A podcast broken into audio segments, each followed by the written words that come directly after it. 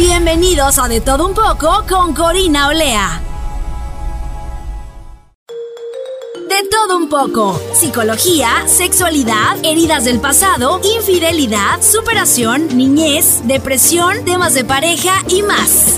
Respondemos preguntas con o sin respuesta en cada tema que tratamos con nuestros expertos invitados. Escucha nuestro podcast todos los martes por Spotify, YouTube y Apple Podcast. Síguenos en Instagram y Facebook como de todo un poco.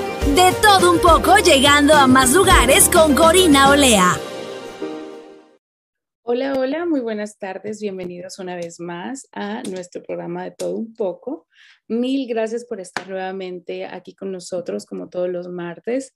El día de hoy vamos a hablar de un tema súper interesante. Yo creo que no importa si eres papá o no, eh, yo creo que en algún momento todos vamos a convivir con, con niños o incluso pues nosotros también en algún momento fuimos niños, ¿no? Em, la invitada que tengo es desde la ciudad de Bogotá. Eh, su nombre es Catherine Estupiñán. Eh, ella es psicóloga y tiene un diplomado en disciplina positiva. Es mamá y esposa y aparte tiene dos nenas. Así es que bueno, creo que no elegí mejor invitada para poder hablar eh, sobre este tema. Así es que espero que podamos resolver todas sus dudas. Kate, ¿cómo te encuentras el día de hoy? Bienvenida. Rina, ¿cómo estás? Muy bien, muchísimas gracias por tu invitación. No, muchísimas gracias a ti por haberme aceptado la invitación. Eh, como ya lo había comentado, creo que es muy, muy interesante hablar sobre estos temas y es un tema del que muy poco se habla. Eh, además, pues también tú eres mamá, así es que creo que eh, es un buen punto que tú nos puedas hablar desde tu lado como mamá, pero también como desde el lado profesional. entonces, me gustaría saber un poquito más sobre qué es la disciplina positiva, cómo es la crianza respetuosa, cómo la podemos implementar, etcétera. Claro que sí, bueno, primero me gustó mucho lo que dijiste, que no necesariamente tenemos que ser padres para aprender de esto, incluso también las redes me escriben mucho eso, como no soy papá, no soy mamá, pero me encanta y, y estoy aprendiendo, eh, no soy mamá, pero estoy viendo este video, o sea, como que les interesa mucho el tema y es que es cierto, o sea, los niños van a estar en muchos lugares, no necesariamente tiene que ser familia, ¿no? En muchas ocasiones sucede que vas en un avión y entonces está el niño llorando, el niño que quiere correr y pues los adultos no entienden porque ya son adultos, se, les olvida que fueron niños o en un centro comercial, entonces ven que el niño se tira al piso y dicen, no, que qué niño tan terrible, yo lo levantaría de una nalgada, pero a la larga cuando tú, empiezas a estudiar, aprender sobre esto, sabes por qué suceden las cosas. Entonces, en sí, podría decirte que existen como dos programas de crianza, por decirlo así. Aquellos que dependen del control externo, como recompensas y castigos, que es como el tradicional en el que venimos casi todos, que yo te castigo, te quito las cosas o te premio si haces algo, ¿no? Y eso parece funcionar temporalmente.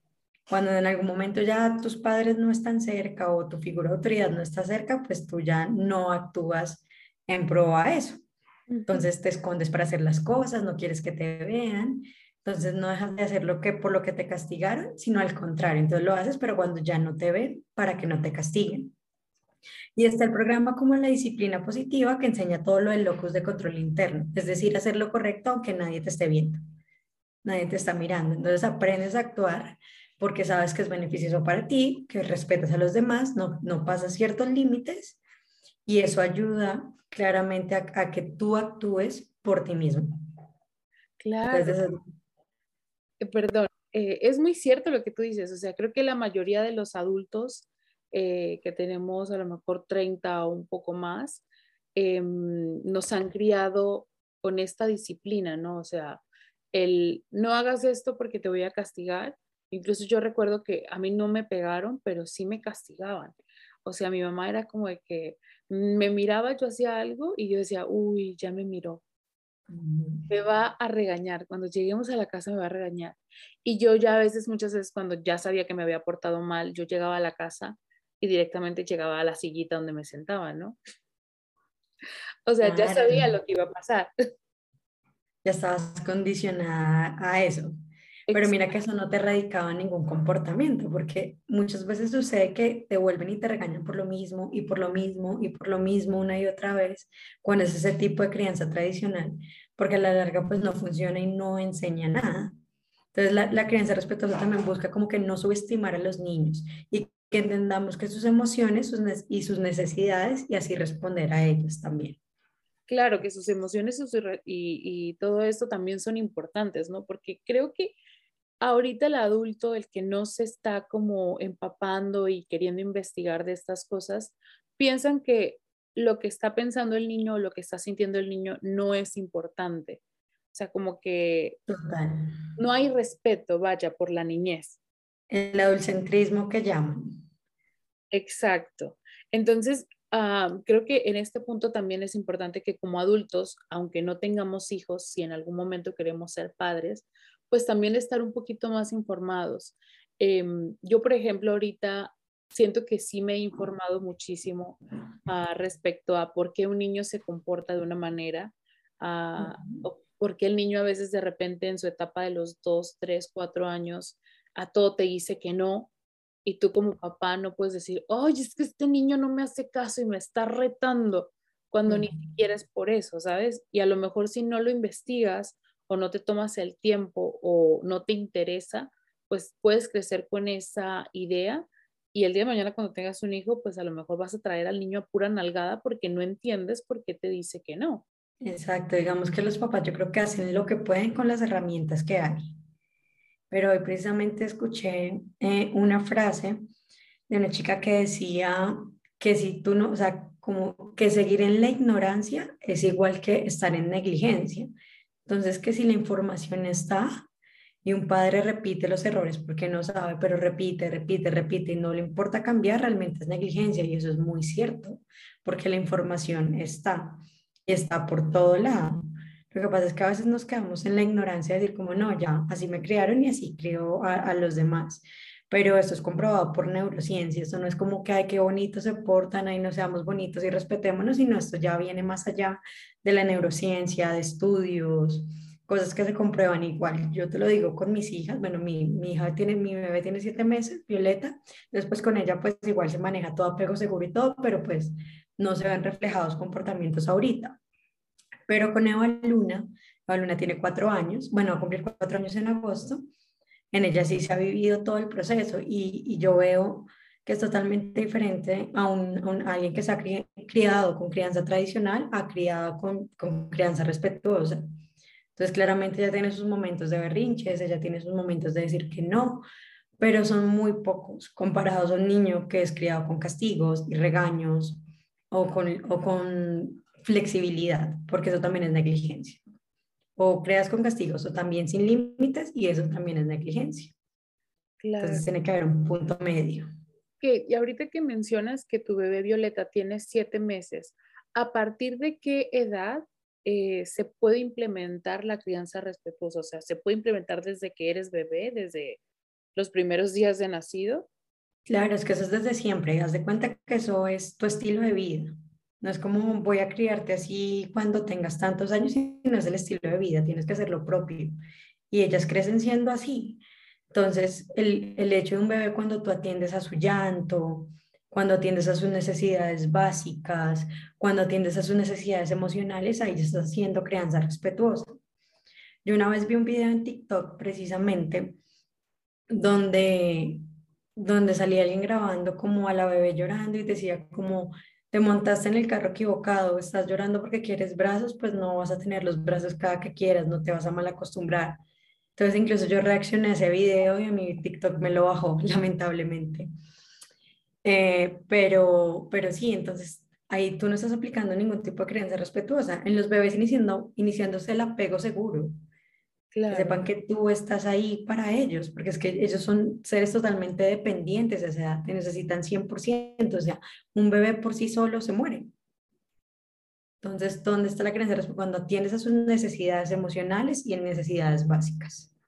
Claro, yo una vez leí que el bebé, creo que a partir de los seis meses, es que él ya entiende, de, o sea, desde su lenguaje, él ya entiende que mamá, que mamá y el bebé no son la misma persona, porque él al principio siente que son la misma persona. Entonces, por esta razón, cuando la mamá no está cerca del bebé, pues llora, ¿no? Y cuando huele a la mamá, eh, empieza el llanto más fuerte porque es como que, ok, ya, ya estás aquí, ah, me siento seguro contigo, me siento segura contigo y por eso necesito de tu atención. Entonces tú como psicóloga y que estás bastante empapada de todos estos temas, ¿esto es real? Bueno, ahorita precisamente me está pasando con Violeta. Violeta, la ansiedad por separación puede iniciar entre el octavo, noveno mes, incluso antes, a los siete meses. Violeta ahorita, hoy es, me pasó de que yo me movía al lado de ella y se ponía a llorar. Pero me veía y ya me acercaba y ya, o estaba al lado jugando al lado de ella y la tenía que tener cargada porque si no lloraba. Entonces ellos no te ven, sienten que ya pues sabe como que mamá está lejos, o sea, mamá se va pero todavía no saben si mamá va a regresar. Entonces están como en ese momento, por decirlo así, en palabras coloquiales, están como probando si mamá va a estar o mi cuidador va a estar pendiente de mí cuando lo necesite. Entonces cuando no te ve llora, pero cuando te ve, pues dice como que sí está atendiendo mi necesidad, acá está conmigo. Así me pasaba. Entonces yo literalmente pasó así. Ella estaba en la cuna, en la cunita de ella, en el colecho, yo iba a colgar algo en el closet y pues abrí la puerta del closet y el closet nos dividía la vista entre las dos y de una vez ella se puso a llorar ahí teniéndome al lado. Entonces yo me asomé y ya le pasaba.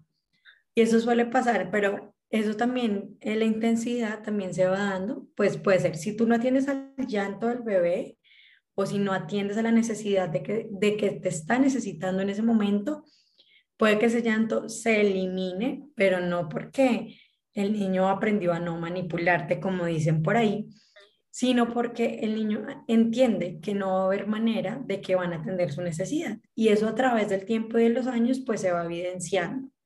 Entonces hay una, ahí se rompe ese apego que hay. Wow. Mira, ahorita que mencionas eso, yo vi un video, creo que era de 1965, y eh, un científico, no recuerdo el nombre, pero como todavía no se utilizaba el término crianza respetuosa ni lo del apego seguro, pero sí había una diferencia entre niños que sus papás eh, los, los, atendían cuando ellos eh, necesitaban de ellos y como los niños que no eran atendidos o que venían de algún núcleo familiar eh, disfuncional, les pusieron unos cubitos querían ver qué era lo que hacían con los cubitos. Entonces, el niño que tenía un ambiente seguro a su alrededor, lo que hacía con los cubitos era colocar uno con el otro, jugar, etcétera, ¿no? Y los otros niños que a lo mejor venían de algún núcleo familiar eh, dañado, roto, donde había maltrato, etcétera, lo que hacían es que no tocaban los cubitos, eh, retiraban los cubitos y regresaban a ver a su alrededor. Entonces, eh, eran niños inseguros y de alguna forma lo que estaban diciendo es que como desde hace muchísimo tiempo sin saber que eso era una crianza respetuosa o un apego seguro, hay una diferencia en esos niños ahora que son adultos. Enorme, incluso eh, se muestran tomografías de cerebro, la diferencia de los niños que son criados con respeto y los niños que son criados con violencia.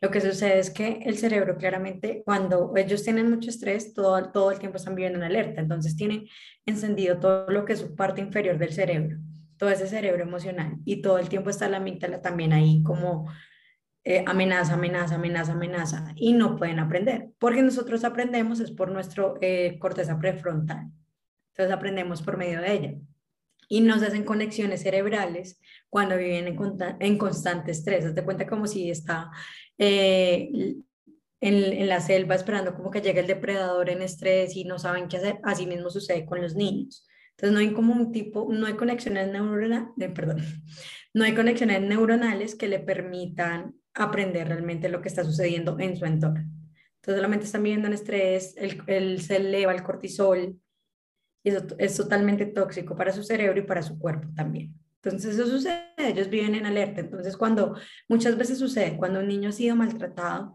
y llega alguien eh, a tratarlo bien, que no saben qué hacer, no saben cómo actuar. Porque no saben si esa persona está siendo buena, pero después les va a hacer algo malo. O sea, ellos viven en constante amenaza todo el tiempo. Claro. Y, y Kate, por ejemplo, tú que eres mamá y eres psicóloga, para ti, en primera persona, ¿es difícil la crianza respetuosa? Te podría decir, bueno, requiere mucha práctica y constancia. No te voy a decir que es fácil porque si tú vienes toda la vida regañando, gritando, pecando, o si toda la vida a ti te pegaron, te gritaron y no sabes hacer algo diferente, eh, no va a ser fácil. Es como cuando estás aprendiendo a montar bicicleta, es como cuando estás aprendiendo a nadar, todo requiere práctica. Haz de cuenta que es como un músculo en el gimnasio. Yo, les digo muchas veces, como no puedes esperar que tú vas al gimnasio y mañana eres la fitness o eres el musculoso o eres el fisiculturista, o sea, no es así. Y lo mismo sucede con la crianza respetuosa. Son cosas que tienes que repetir a diario, prepararte, aprender, porque no es solo la teoría, ¿no? Yo puedo leer todo muy bonito, pero entonces el día que mi hijo hizo el berrinche del siglo frente a todo el centro comercial, y yo siempre lo levantaba de la nalgada, pues para mí no va a ser fácil agacharme y decirle como, estoy para ti, eh, mientras los demás te comen con la mirada, ¿no? Entonces, a la gente le cuesta mucho olvidarse de los otros que lo están mirando y también le cuesta mucho como cambiar patrones. Y es normal. O sea, yo llevo en esto desde que mi hija mayor nació y aún así hay veces que, que uno se, o sea, uno se estresa y le da mal genio y, y uno puede eh, regañar y actuar como uno dice como, venga, ¿qué dice? No, así no es. Porque puede suceder, somos humanos, ¿no? Y a veces nuestro automático también actúa. Pero sí, siento que es de mucha constancia y hacerlo bien para que te funcione.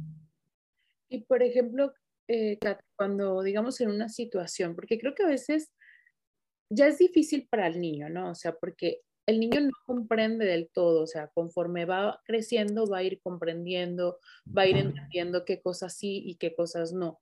Pero creo tal vez que poniéndome en una situación de un padre que está criando a su hijo con la crianza respetuosa, cuando de repente el niño tiene un berrinche y lo hace en un lugar público, yo creo que incomodan más las miradas de los adultos que incluso lo que está pasando con el niño y como mamá.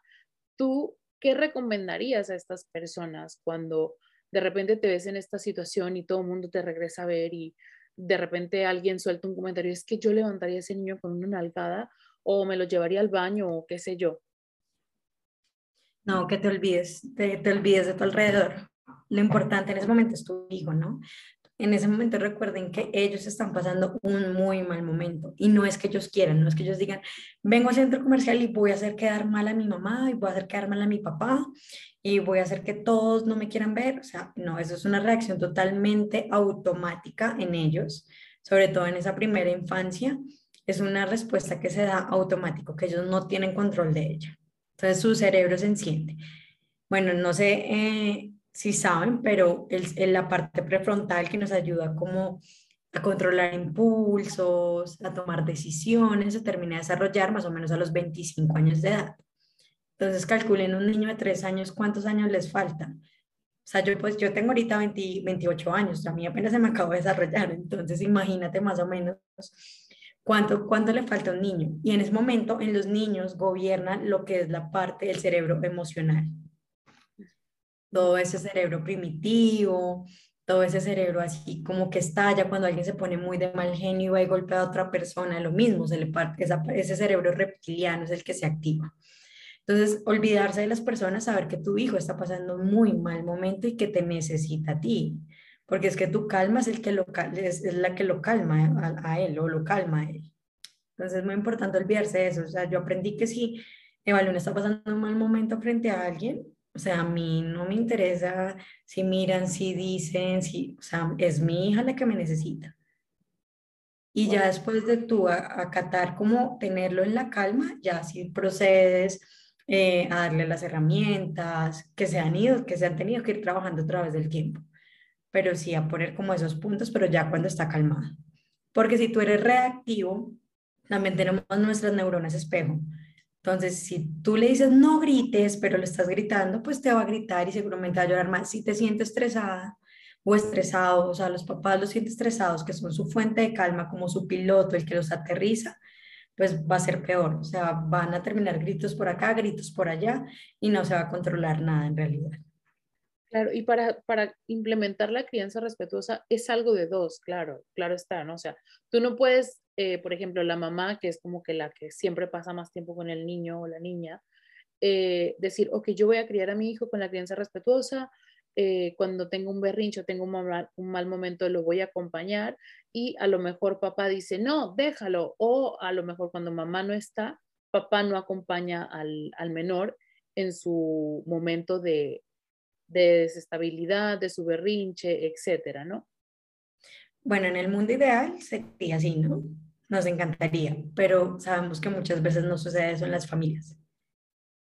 Con mi esposo, bueno, yo cuento con un gran equipo. Eh, él siempre me dice, tú eres la experta, tú eres la que sabe, él aprende de mí, él aplica, o sea, los dos la aplicamos súper bien. Eh, no sé, de pronto a mí me sucedía con él que él era más flexible con los límites de dulces. Entonces a la larga eso le, le generaba confusión a Eva Luna.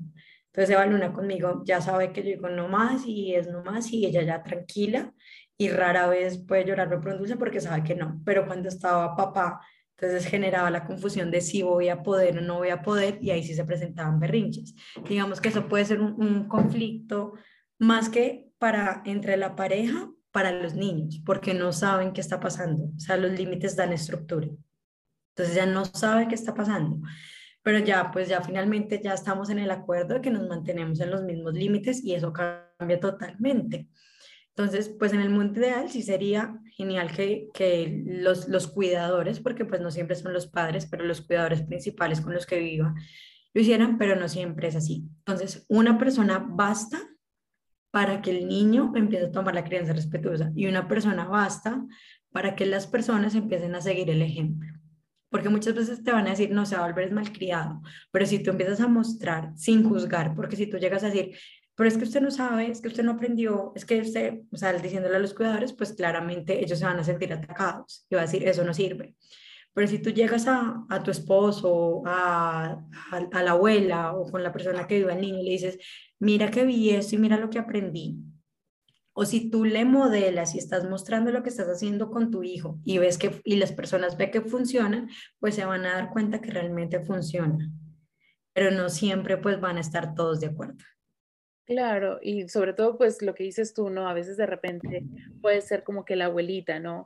Eh, Las abuelitas son las consentidoras de los niños y a lo mejor tú dices, bueno, eh, no comerá tanto dulce o no va a tener chocolates y de repente viene la abuelita y dice, mira, te traje una chocolatina, ¿no? O te traje una paleta y tú como mamá dices, no, pero ¿por qué? O sea, y a lo mejor se vuelve un poquito más difícil el poner los límites con los dulces o los alimentos que va a ingerir el niño.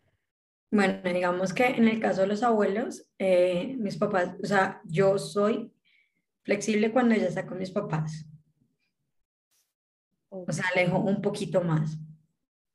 Porque, o sea, mis papás saben que hay ciertos límites y los cumplen, pero si ellos le dan de pronto uno más, yo no entro en discusión con ellos. O sea, son los abuelos y no son todos los días. Claro. Pero en ese caso que uno dice como listo, porque si no me voy a sentenciar toda mi vida entonces peleando con mis papás de que no le den, no le digan, no nada, y realmente se vuelve un ambiente eh, caótico y cansón y no nos podemos ir ni siquiera a los extremos. Pero cuando ya es un día diferente, que es no, pues ya es no. O sea, digamos, si ya la regla está puesta por nosotros, y están los abuelos, pues se cumple la regla. Claro. Pero bueno, eso, eso hablamos en el, en el caso de los límites, pero haz de cuenta que puede que tú hables, no lo grites, pero entonces eh, tu esposo lo grita, por decirlo así, grita a, a tus hijas o a tus hijos. En ese caso, qué importante explicarle al niño qué está sucediendo tu papá está enojado por cierta situación, pero nunca echarle culpa al niño. Porque nunca podemos decirle, es que tú me hiciste que yo te pegara. Es que tú hiciste que yo te gritara. Claro. Es que tú hiciste que yo te regañara. Realmente el culpable no es el niño. O sea, nosotros somos eh, los dueños de nuestras emociones y nosotros somos los encargados de cómo las manejamos y cómo actuamos frente a las situaciones. Entonces, qué importante decir, el papá se enojó eh, porque estaba estresado, llegó cansado del trabajo y no supo cómo hablar o decirte que no le gustaba cierta cosa. O sea, como que tu papá no supo cómo hablar y decirte.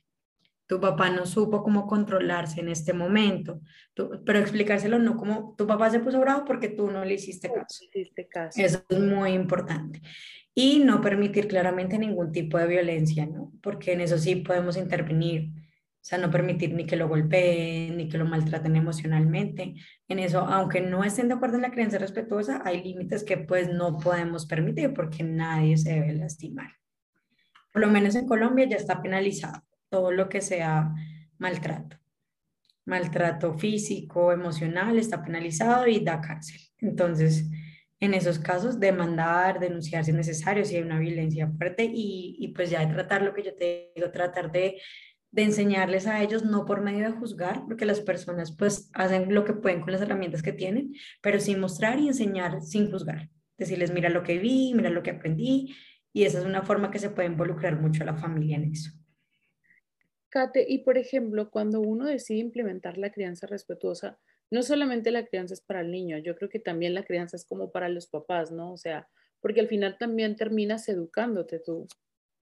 Yo creo que es más para los papás los niños se crecen con eso, ¿sí? O sea, tú lo educas, crecen con eso, aprenden herramientas para eh, controlar sus emociones, regularse, eh, le puedes enseñar herramientas de empatía, les puedes enseñar herramientas de control de impulsos, pero ellos ya están creciendo con eso. O sea, los niños desde que son chiquitos están creciendo con esa crianza, para ellos no es como algo de me estoy reeducando, en cambio para los papás sí nos estamos reeducando.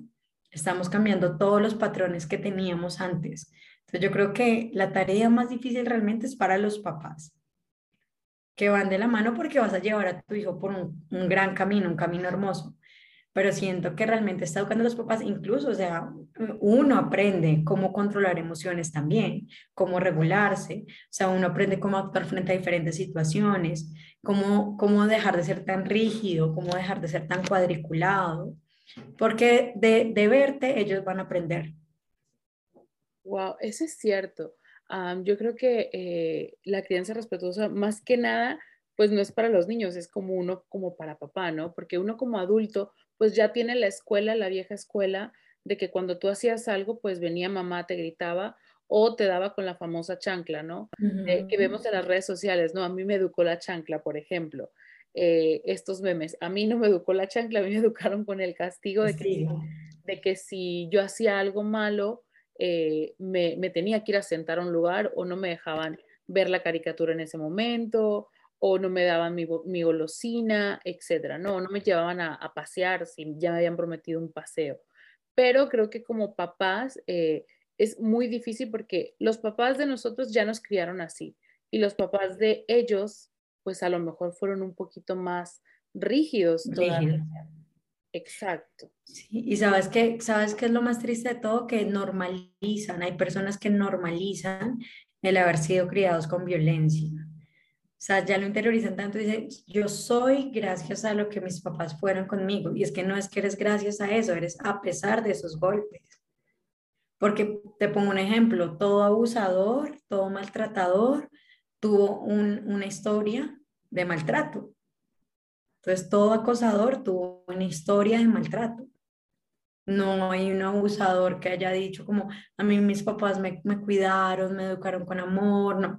Igual mismo, lo, digamos el tiroteo, el, el, el, último, el tiroteo, bueno, hay muy seguidos en Estados Unidos, pero el que hubo en Texas. La historia, la historia del niño, o sea, en una historia de un niño abandonado, de un niño que le maltratado, que su mamá consumía drogas, que además le hacían bullying. Entonces, claramente, eso no quiere decir que una persona que haya sido maltratada y ahorita sea una persona de bien, como dicen, sea porque fue gracias a los golpes, no, es a pesar de los golpes. Y aún así te aseguro que la mayoría de esas personas no saben cómo manejar un conflicto, ni cómo actuar de forma tranquila frente a un conflicto, frente o cómo manejar una frustración cuando le dicen que no a algo. Claro. Y lo que pasa es que está tan normalizado que no lo ven. Claro, creo que eh, la crianza respetuosa no solamente se debería de implementar de padres a hijos, creo que sería muy, muy bueno que se implementara también en las escuelas eh, con los profesores, ¿sabes? O sea, desde cómo poder resolver un, un problema, un conflicto, Por ejemplo, hace un momento ah, estaba mi, mi hermana con mi sobrina y mi mamá y la familia aquí y estábamos hablando, mi sobrina tiene cinco años y estábamos hablando de, de, algo que había pasado en la escuela porque se peleó con una de sus compañeritas en el bus. Eh, entonces le pregunto yo, Camila, ¿qué pasó?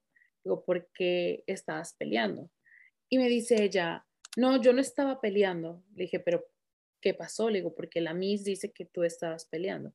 Dice, no, dice, es que la Miss no me quiere. Dice, y la Miss dice mentiras y está diciendo que yo estaba peleando cuando no es así. Dice, mi compañera fue la que me empujó y me empezó a decir cosas y yo me defendí. Entonces uh, le dije yo, pero entonces le digo, si tu Miss no te cree, busca otra Miss y dile a la otra Miss. Y ya se quedó pensando, como diciendo, bueno, sí, no había pensado en esa opción. Pero creo que también a veces como profesores, yo no soy profesora ni, ni nada por el estilo, pero creo que muchas veces, a veces los profesores no saben cómo actuar ante una situación como esta. Sí, es que, aunque mira que pues no es culpa como tal de los profesores, hay muchos profesores que también eh, están aprendiendo porque quieren aprender, pero ellos en la pedagogía y en lo que están estudiando les enseñan es, a enseñarles la parte académica, pero se les olvida enseñarles la parte de comportamiento. Entonces, como tal, no es culpa de los profesores, pero sí que importante que se empiecen a preparar también, porque es que un niño sin inteligencia emocional no va a aprender y realmente es más importante inteligencia emocional, la parte emocional que, que un coeficiente intelectual, porque si tú, si ellos llegan a ser muy inteligentes, tienen una empresa y, pero no saben tratar a las personas o no saben cómo, eh, cómo controlar como los impulsos y, y, también resolver conflictos, pues no, o sea, no van a ser exitosos en la vida. Y qué importante es lo que me dices, hay algo que se llama la gran voz, que yo la practico constantemente con Eva Luna, y en el caso de tu sobrina, eh, digamos, la niña la empujó, entonces ella puede pararse y decirle, no me gusta que me empujes, la próxima vez me dices permiso, por favor. Entonces la idea es que ellos empiecen a usar su gran voz para poner límites a lo que no les gusta que hagan, ni que les hagan, y no reaccionar de esa manera. Mm. Pero eso es un trabajo, ¿no? Y eso, y eso, esa gran voz empieza con los papás, con los primos, con todos, o sea, no me gusta que me des besos, no quiero un beso en este momento y respetar esos límites. Pero en ese caso que le empujó, bueno, muy importante usar la gran voz igual.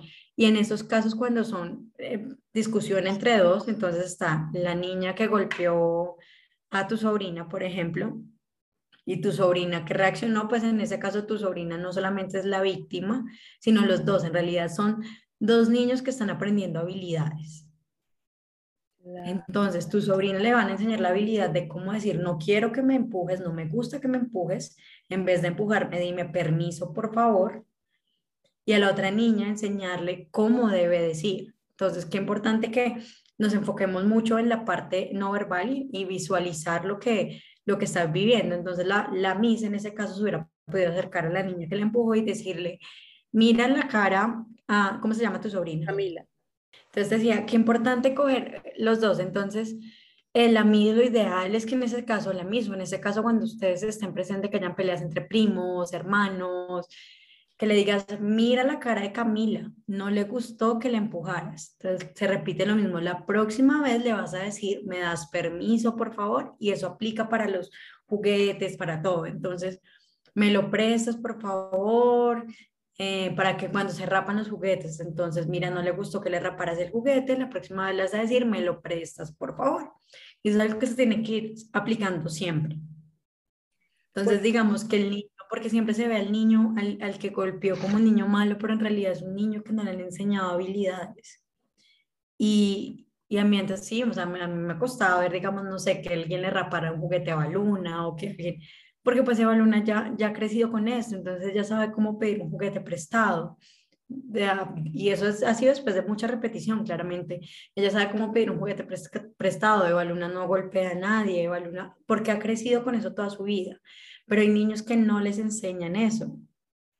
Entonces es muy, o sea, es muy difícil uno como papá ver que tu hija, o sea, no, no, no hace eso y que dices como este niño, este niño malo, este niño malcriado, pero cuando conoces la teoría y sabes por qué pasa, pues sabes que también tienes que ayudar a ese niño. Claro. Por ejemplo, cuando hay más niños, eh, los primitos, y de repente hay una reunión, sabemos que los niños que están siendo criados con crianza respetuosa también saben poner límites. ¿cómo, ¿cómo, le explicas a un niño eh, que está siendo criado con la crianza respetuosa que el otro niño no va a entender los límites o que a lo mejor eh, el otro niño va a querer un juguete y va a venir y se lo va a quitar? Entonces, ¿cómo le haces entender eso a un niño?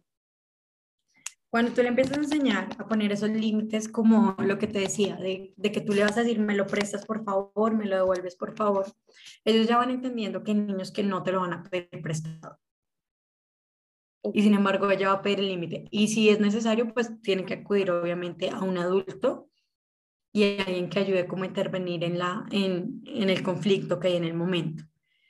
Entonces, qué importante entender cómo cuando a ella le sucede, a Luna le sucede algo, yo le digo, mi amor, lo que pasa es que eh, todavía no sabe, no sé, te voy a poner un ejemplo así, ella llega al colegio y me dice, mamá, imagínate que Santiago le pegó a Camila en la cabeza y yo sí, ¿cómo le pegó? Entonces yo le pregunto, ¿fue sin culpa o fue con culpa? No, fue con culpa y Camila lloró y yo le digo, ah, bueno, entonces toca enseñarle a Santiago y decirle a Santiago que en vez, ah, bueno, yo le pregunto, ¿por qué le pegó? Entonces me dice, no, que quería un juguete. Entonces yo le digo, entonces toca enseñarle a Santiago que la próxima vez puede pedirle el juguete prestado. Santiago debe ser que todavía no sabe cómo puede pedir los juguetes.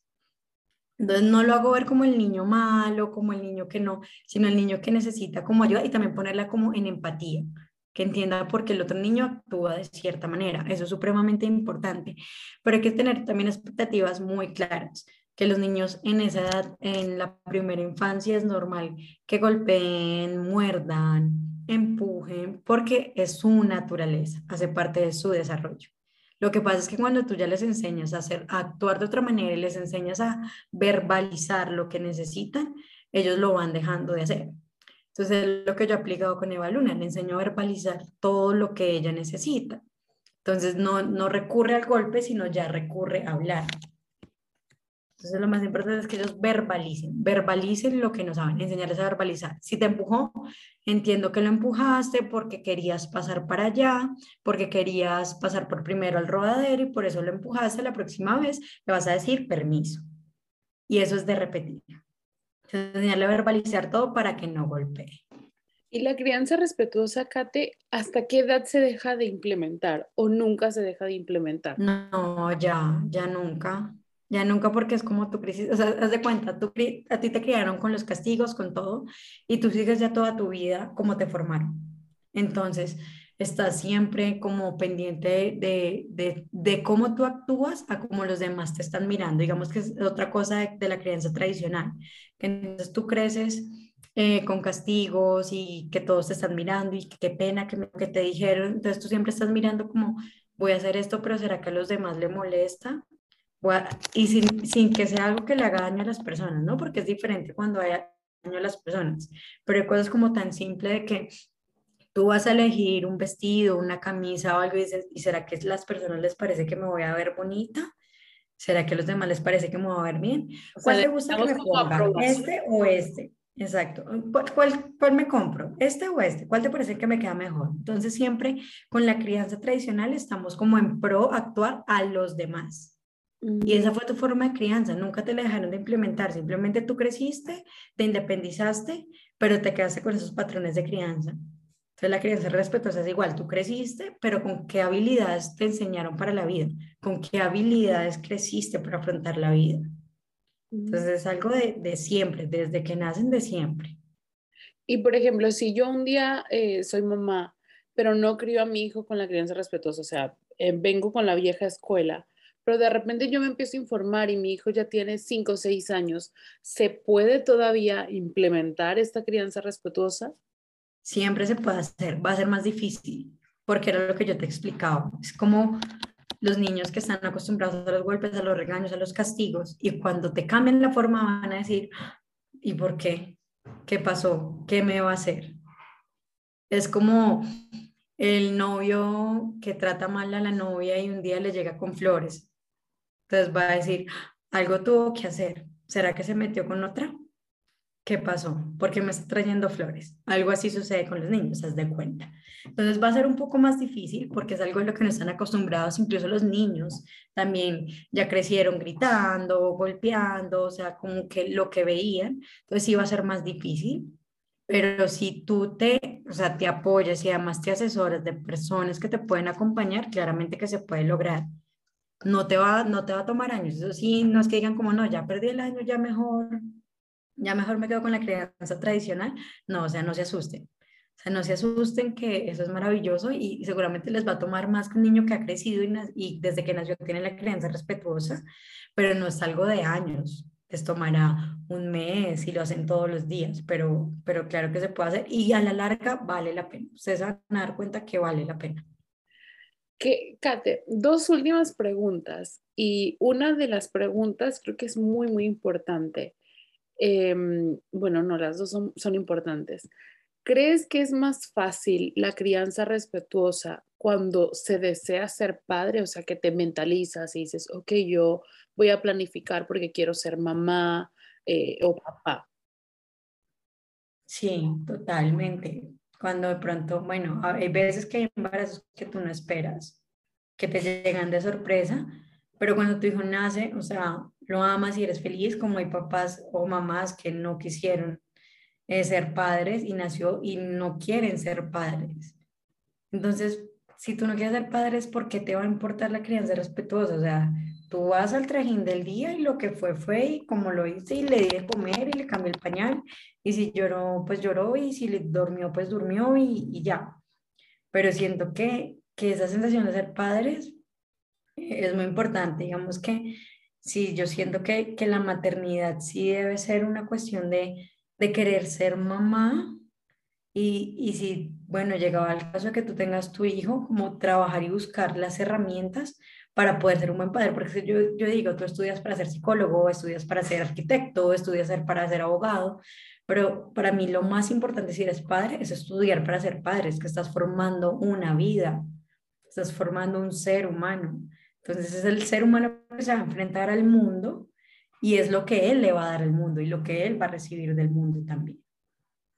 Wow, eso es cierto. Ojalá que todos en un mundo perfecto ojalá todos se interesaran por la crianza, por dejar seres humanos eh, buenos, eh, con, con, empatía sobre todo, eh, y con no tanta maldad, ¿no? Em, claro, la, empatía. Claro. La otra pregunta que te quiero hacer es, ¿qué beneficios crees que nos deja o le dejamos nosotros como padres a un hijo que está siendo criado con la crianza respetuosa? Por ejemplo, ¿Crees que el criar a un hijo con la crianza respetuosa puede evitar abusos, ya sean sexuales, físicos, emocionales? Totalmente, totalmente, porque la crianza respetuosa busca que haya una igualdad, ¿no? Una igualdad entre, igualdad por decirlo así, entre el padre y el hijo, porque igual siempre tú vas a ser el capitán del barco y tú eres, o sea, tú eres el adulto y tú eres el que tienes que llevar el control, el que tienes que poner los límites, porque pues tampoco es lo que yo te decía, o sea, no poner límites y dejar hacer lo que ellos quieren es negligencia, pero también hay una relación de respeto, o sea, yo respeto a mi hija y ella me respeta a mí. No es cuestión de que yo soy la que mande porque yo digo. Entonces, cuando les permites poner límites de yo no quiero un beso en este momento, algo tan simple como que están jugando a las cosquillas y ella dice no quiero más cosquillas y aunque es un juego divertido, dice no quiero más cosquillas quillas frenamos y frenamos de una. Y acá funciona así. Si ella se está, estamos como jugando las cosquillas y está toqueada la risa, pero en el momento dice, no quiero más, no quiero más. Y así es. Y se respeta su cuerpo y se respeta sus decisiones. Así como cuando ella se me va a trepar sobre los hombros, porque a ella le gusta uno subirse sobre los hombros, yo le decía, no me gusta que te subas sin que me pidas permiso de subirte. Entonces ella ya sabe que a mí me tiene que decir, mamá, ¿me puedo subir sobre tus hombros? Yo le digo, sí pero sabe que el papá como que no, al papá no le importa si se le sube o no se le sube con permiso. Entonces es enseñarle a poner esos límites, que ella también ponga límites sobre su cuerpo y dejarles tomar decisiones, dejarlos elegir cosas que no pongan en riesgo ni su seguridad ni su salud. Entonces, por ejemplo, Eva Luna puede decir siempre cómo se va a peinar. Eva Luna puede decir siempre cómo se va a vestir. Y si a mí me parece que quedó como un payasito mezclado con muchos colores, no importa. Ella quería ponerse eso. Entonces, enseñarle que ellos pongan sus límites en cuanto a las cosas, en cuanto no quiero besos, no obligar a saludar. Algo fundamental, no obliga a saludar a las personas de besos ni abrazos. Por cortesía, ¿cómo estás? De la manito, así de lejos, tardes a hablar, buenos días, pero no tienen que dar besos, no tienen que dar abrazos. Evitar chantajes. Algo que tiene muy importante la crianza respetuosa es que no hay castigos, no hay premios. El castigo solo hace que tú actúes en pro a, la persona, a la otra persona y por miedo. Y los premios son muy utilizados por los abusadores sexuales. Entonces, una de las herramientas que usan para el abuso infantil es, yo te doy este, este lado, pero entonces tú me dejas tocarte. Si te portas bien, porque eso es algo que usan mucho también los papás, normalmente si te portas bien, entonces vamos a ir al parque. Cosas como eso, no usamos premios. Eva Luna tiene claro que los premios se le dan, que, que no se le dan premios, perdón, que si le damos algo es porque la amamos, la queremos y quisimos darle algo, no por algo que ella hizo a cambio. Entonces, no premiar, no castigar evita mucho los abusos también. Y además la dime.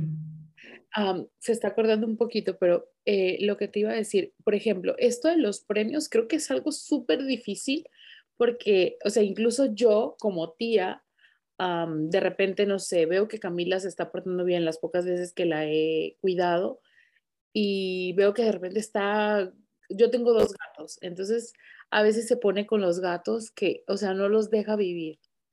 Y de repente yo le digo, si dejas a los gatos porque están durmiendo, porque están comiendo esto, lo otro, vemos una película y te doy helado.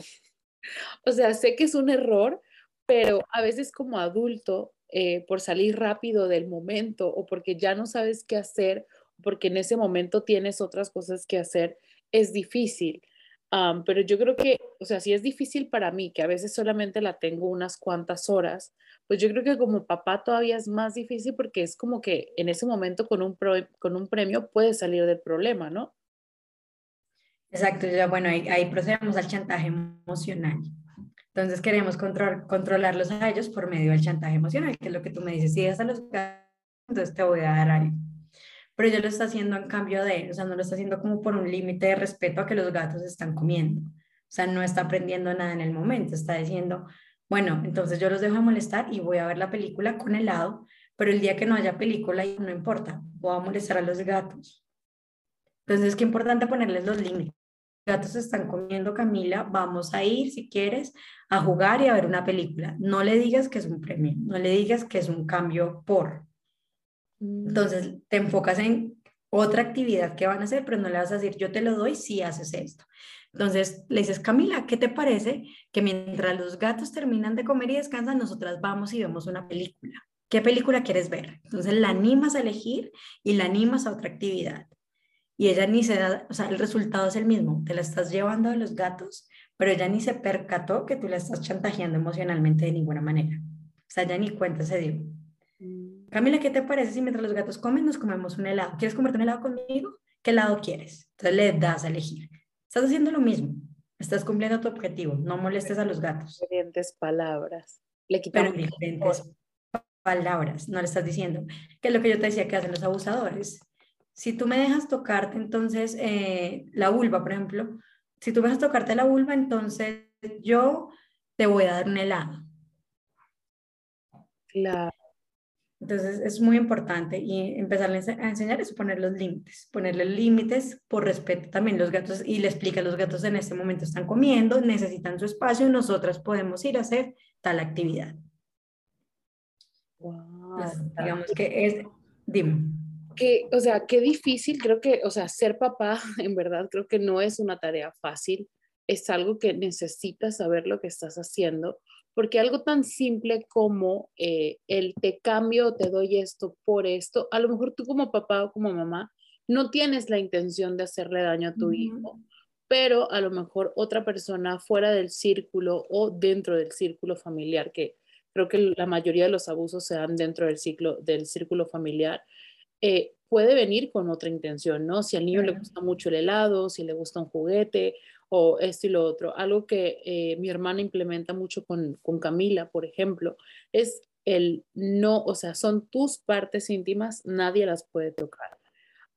cuando ella tiene que bañarse, tiene que ducharse o tiene que ir al baño, ella sabe que solamente ella entra al baño, eh, incluso cuando estaba más pequeña, eh, que necesitaba ayuda, pues para que uno pudiera eh, limpiarla. Yo en ocasiones cuando la ayudaba, yo le decía, mami, te voy a limpiar, ¿me das permiso de limpiarte? Sí, tía, ok, perfecto. Nadie más puede hacerlo. Si no es tu mamá o no es tu abuelita o no soy yo, nadie más puede hacerlo.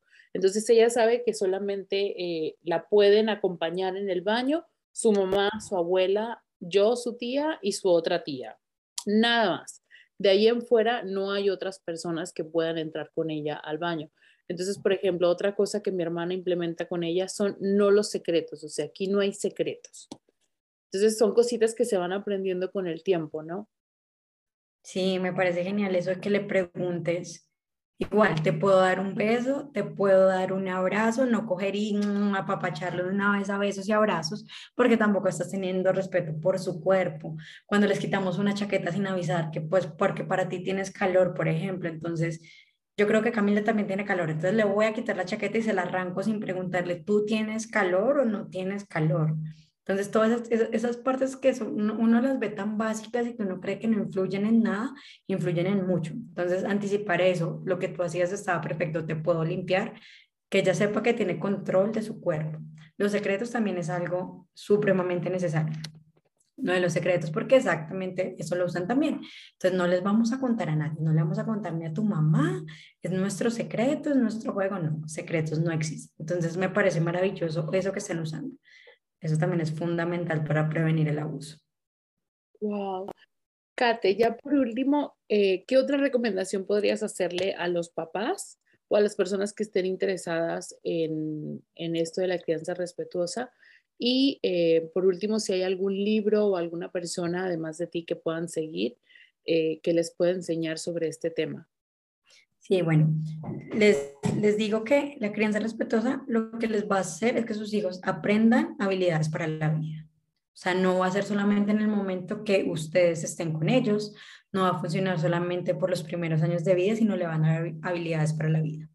Les va a ayudar a aprender sobre la empatía, les va a ayudar a tomar mejores decisiones, hacerse responsables de sus, o sea, hacerse responsables de sus acciones, entonces, saber que sus acciones tienen consecuencias también les va a ayudar cómo, cómo actuar frente a los errores, cuando algo sucede mal, cómo pueden actuar frente a eso, cómo actuar frente a las frustraciones, porque en la crianza respetuosa algo que es muy importante y que la gente confunde y no, no, o sea, la gente que no conoce a fondo creen que en la crianza respetuosa no hay límites.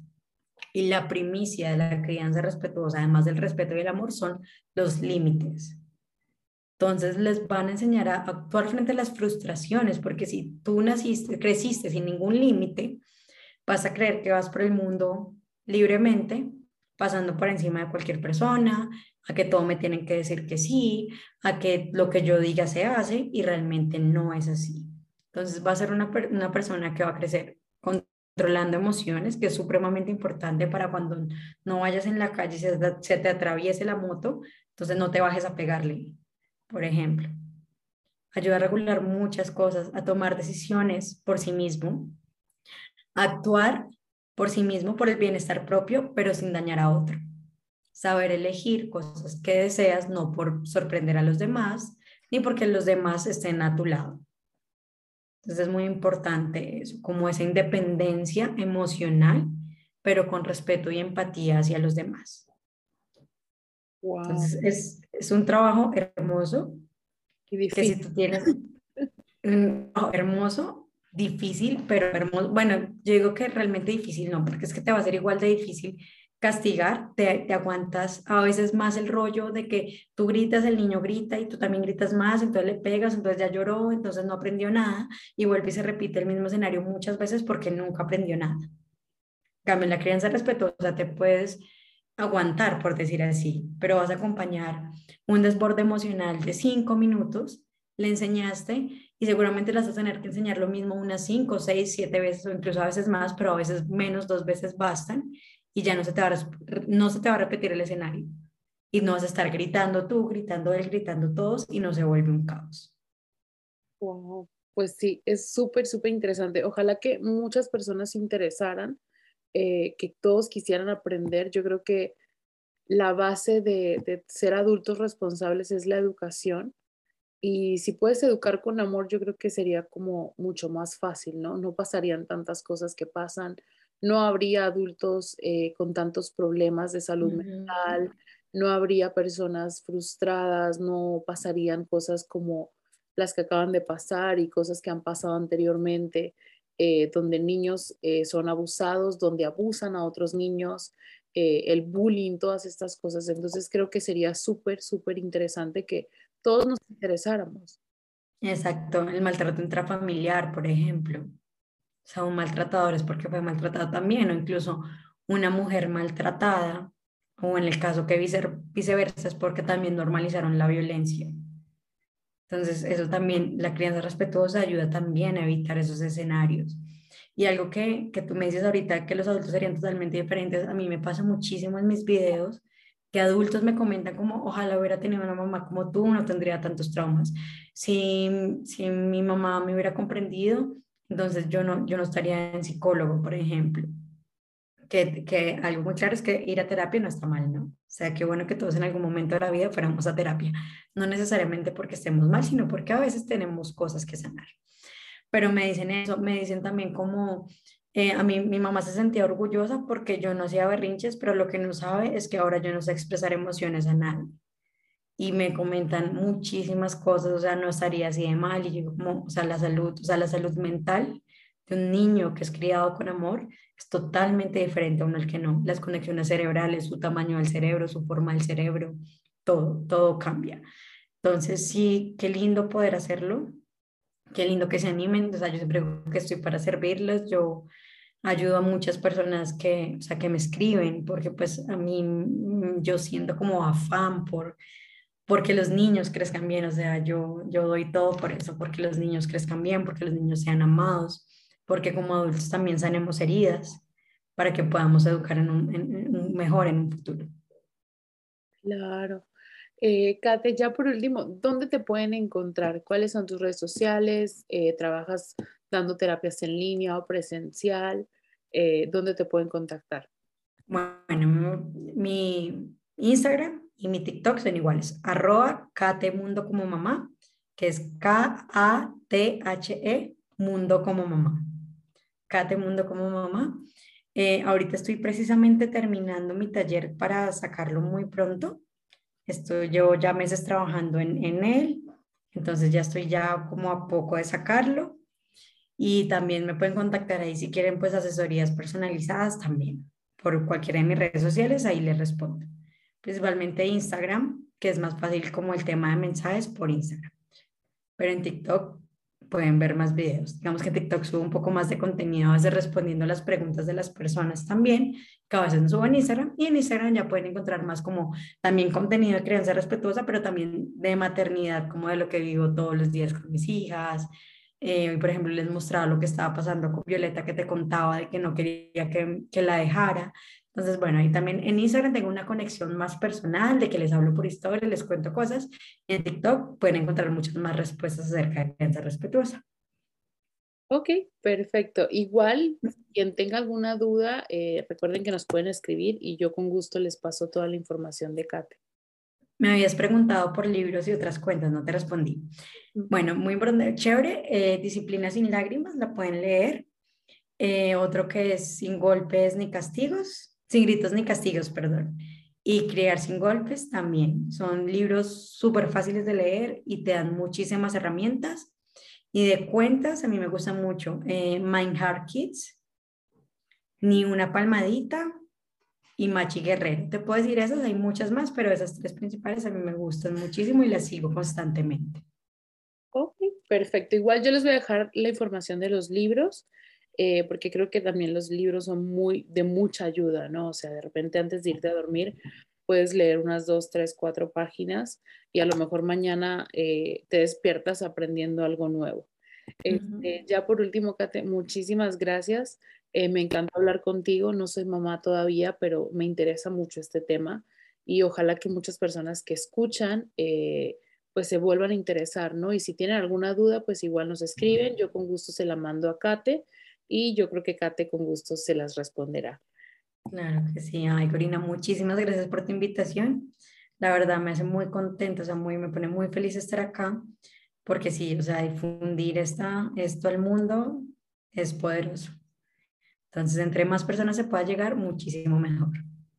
Claro que sí, Kate. Aquí, aquí tienes tu casa. Cuando tú quieres estar de nuevo en el podcast, aquí tienes las, las puertas abiertas. Entonces, eh, eres bienvenida cada vez que... muchas gracias, Karina. Entonces, que estés muy bien. Muchísimas gracias. Nos estamos despidiendo. Nos vemos el próximo martes con un nuevo invitado y con un nuevo tema. Ahora sí nos despedimos. Recuerden que nos pueden seguir por nuestras redes sociales. Todo es de todo un poco. Nos pueden seguir por Facebook, Instagram o eh, Twitter. Y nos pueden escuchar por Spotify y Apple Podcast. Hasta luego. Esto fue De Todo Un poco. Nos escuchamos en el próximo podcast. De Todo Un poco con Corina Olea.